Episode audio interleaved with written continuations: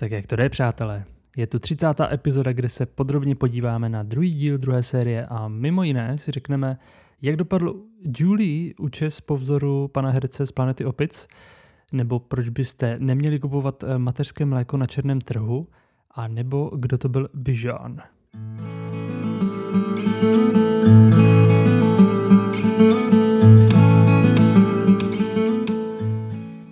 Oficiální popisek podle časopisu TV Guide zní Monika jde s Julie nakupovat za zády Rachel.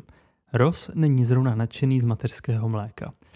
Názvy se nám zde opět zhodují, v originále ta s mateřským mlékem, v češtině pak jednoduše mateřské mléko. Tato epizoda ale dostala i takový svůj neoficiální název a to ta s ombré mužem. Přičemž eh, kdybychom přeložili i to slovo ombré, které znamená muž, tak by ten neoficiální název vlastně byl ta s mužem mužem. no, to je jen takový malý vtipeček na začátek.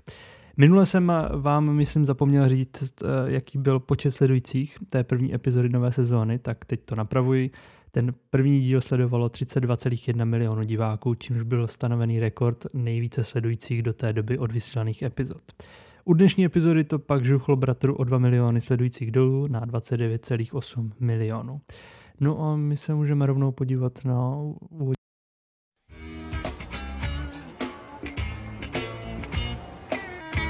Nejde ti mává ušima. Koukejte, byli neuvěřitelně drahý a vím, že z nich vyroste asi tak za pět minut, ale nemohla jsem odolat. Ty jsou rozkošný, ukaž mi je. Ben, v těch budou tvoje nohy fit. Proboha, no tohle je, on už se asi rozhodl pro jinou značku. No jo, je možný, že už má zase hlad? Ach jo, zřejmě jo. Podle mě je... Něco mi tady nesedí. Hned jsem zpátky. No jo, jo, jasně, taky si musím odskočit.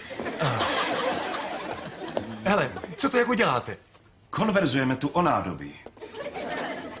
Přidáš se? Chováte se jako pubertáci. Tohle je ta nejpřirozenější a nejkrásnější věc na světě. Jo, to víme, jenomže teď ti cucá mimino. To je můj syn, který právě obědvá. Jasný? Bude to dělat často, tak si na to zvykněte. Jestli vám to dělá problémy nebo se cítíte nesví, klidně se ptejte, Karol, to vůbec nevadí. Pojďte. Karol? Karol? Jen se chci zeptat, jestli ti Joey může dát otázku o kojení. Jistě. Bolí to? Nejdřív to bolelo, ale teď už ne. Chandler? No a jak často to můžeš dělat? Tak, jak je potřeba. E, teď mě napadla chytrá otázka. Když do jednoho foukne, to druhý se zvětší? Vypadněte.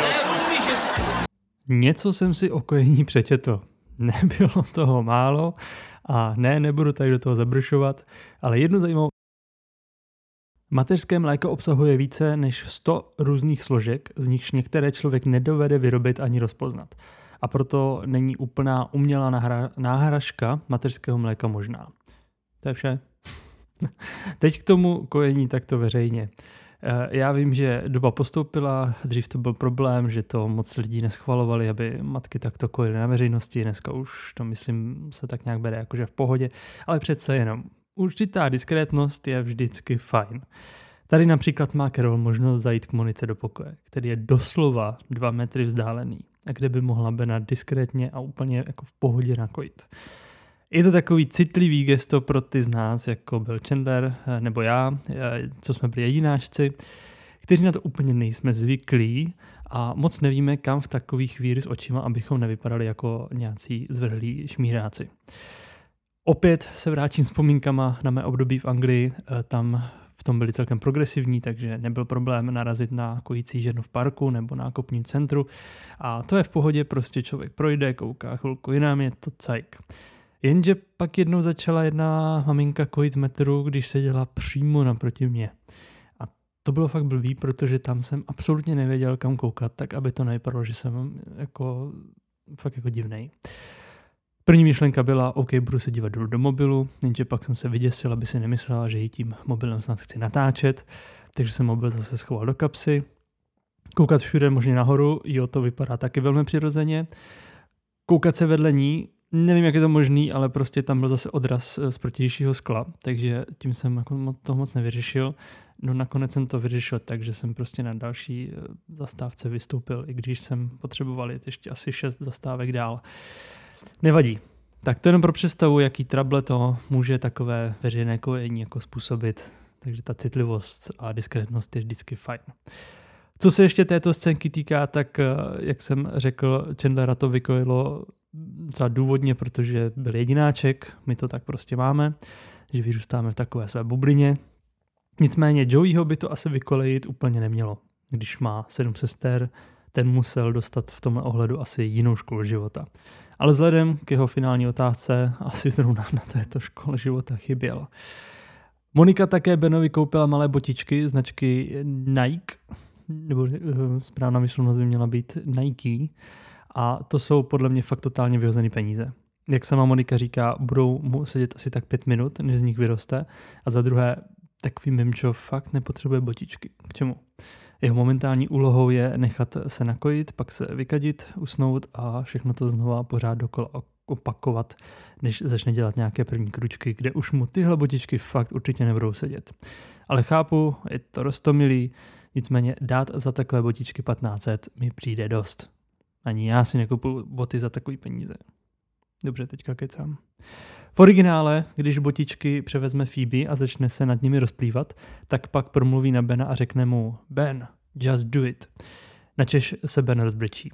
Ale to Just Do It je moto té firmy Nike a z okolností jsem o víkendu sledoval nový film s názvem Air, Zrození legendy, který je o tom, jak se tehdy ještě celkem malá firma Nike snažila procpat do světa NBA a chtěla podepsat nějaké dobré hráče, kteří a jejich jediným cílem se nakonec stal Michael Jordan, který ale chtěl podepsat s Adidas a vůbec jako o Nike nejevil zájem. Fakt moc pěkný film, Ben Affleck, eh, Matt Damon, eh, to je poslední dobou celkem záruka kvality.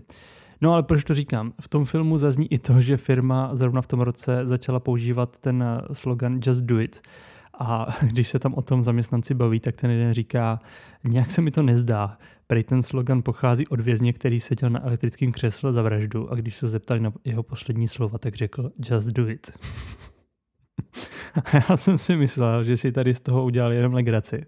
Ale když jsem pak hledal, kde teda k tomu sloganu přišli, tak eh, ten majitel marketingové agentury, který měl pro Nike ten slogan vymyslet, tak si prý opravdu vzpomněl na tohoto vězně, nějakého Gary, Garygo Gilmora, který v roce 1976 brutálním způsobem zastřelil pumpaře a potom ještě a tady ten Gilmore, tak tady tyhle ty vraždy udělal zrovna tři týdny po znovu zavedení trestu smrti v Utahu a i on sám teda říkal, že si zaslouží smrt.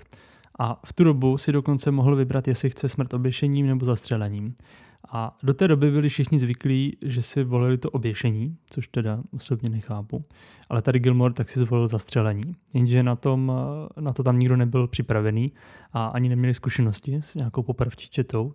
Tak se to chvíli táhlo, Gilmore si stěžoval, že se to hrozně táhne a ať ho zabíjí co nejdřív.